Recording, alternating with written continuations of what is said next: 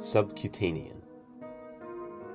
This is a novel that changes for every new reader. No two copies are ever quite the same.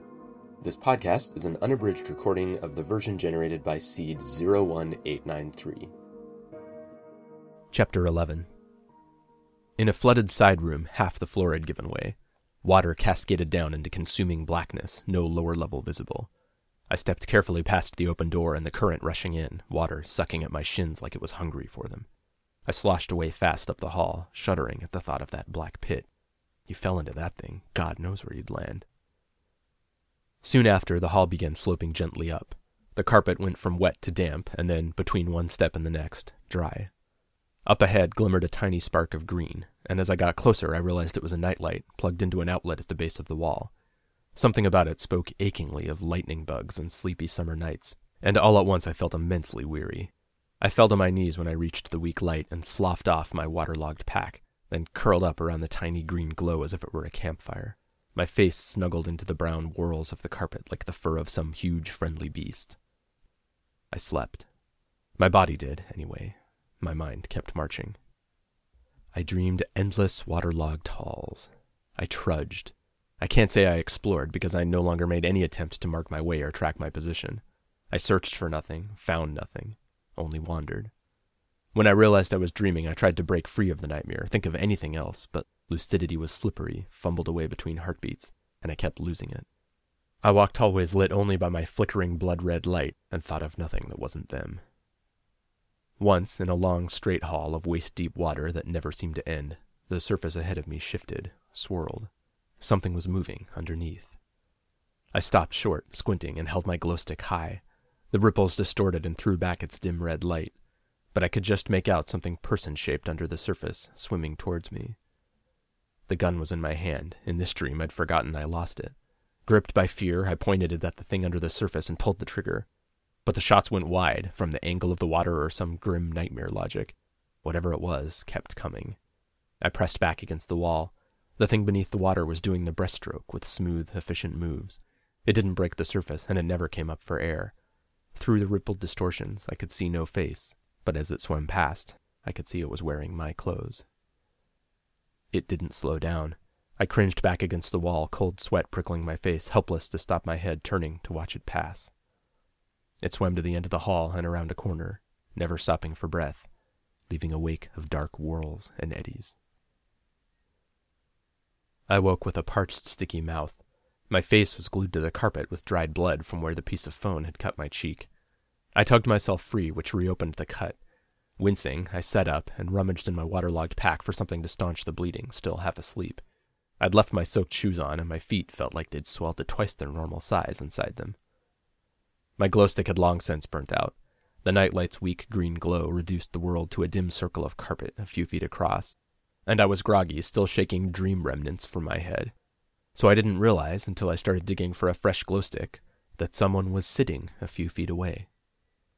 I gasped and leapt up and back, scrabbling against the wall behind me.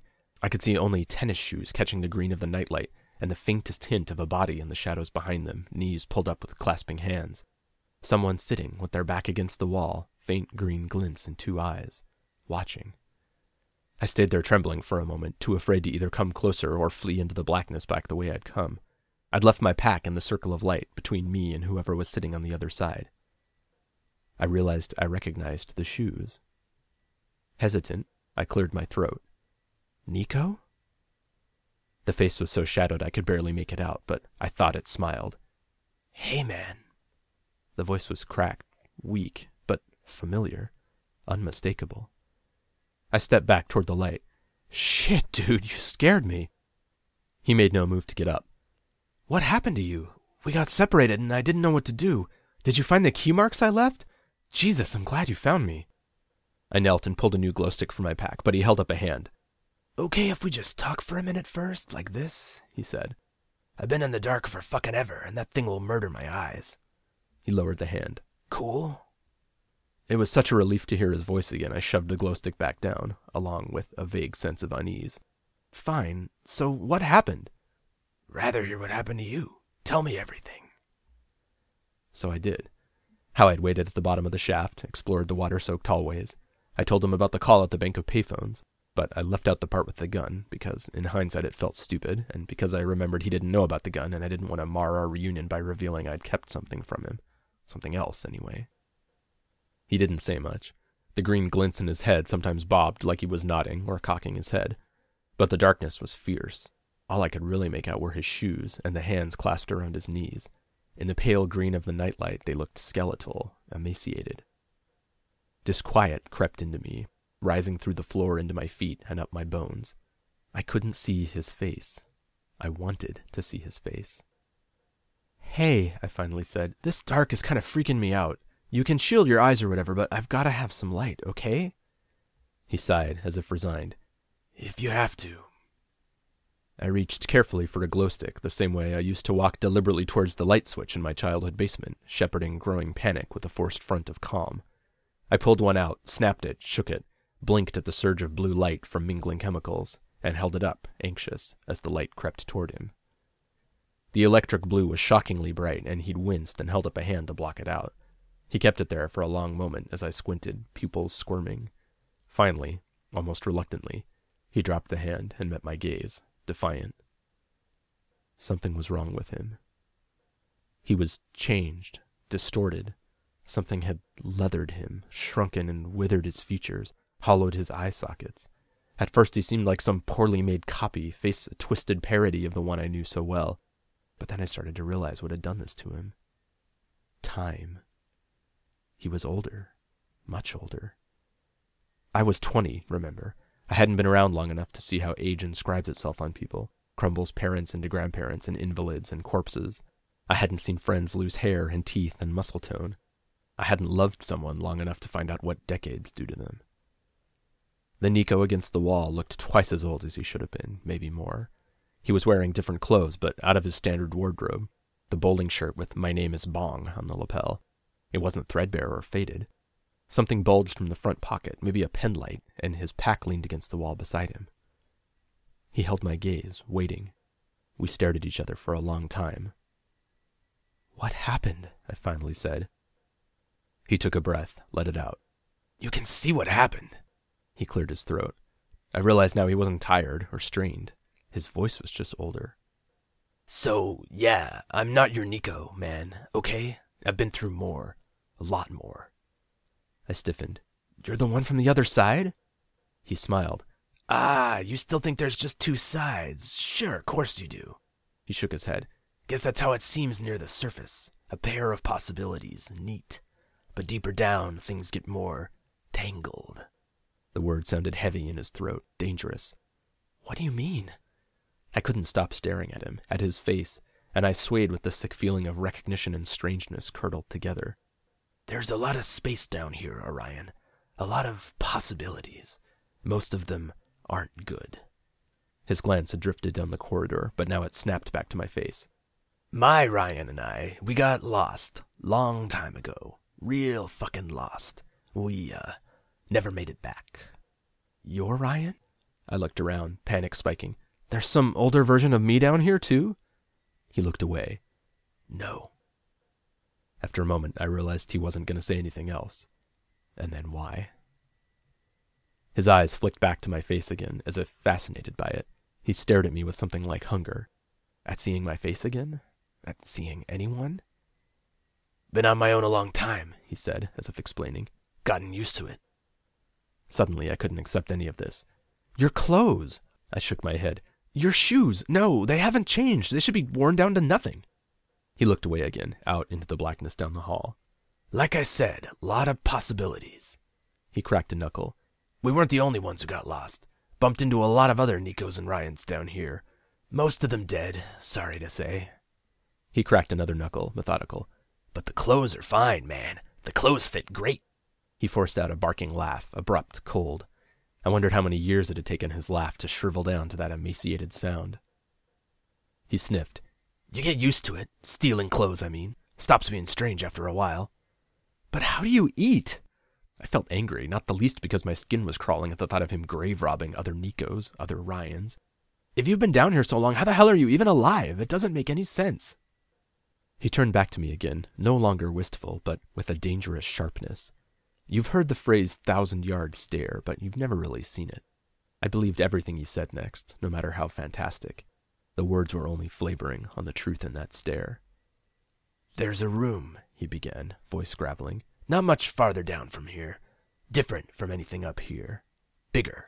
A bit bigger. That laugh again. Can't walk the length of one of its walls without stopping to sleep. Takes five or six sleeps to walk all the way around, keeping the outer wall to your left the whole time. Passing all the doors. He shook his head.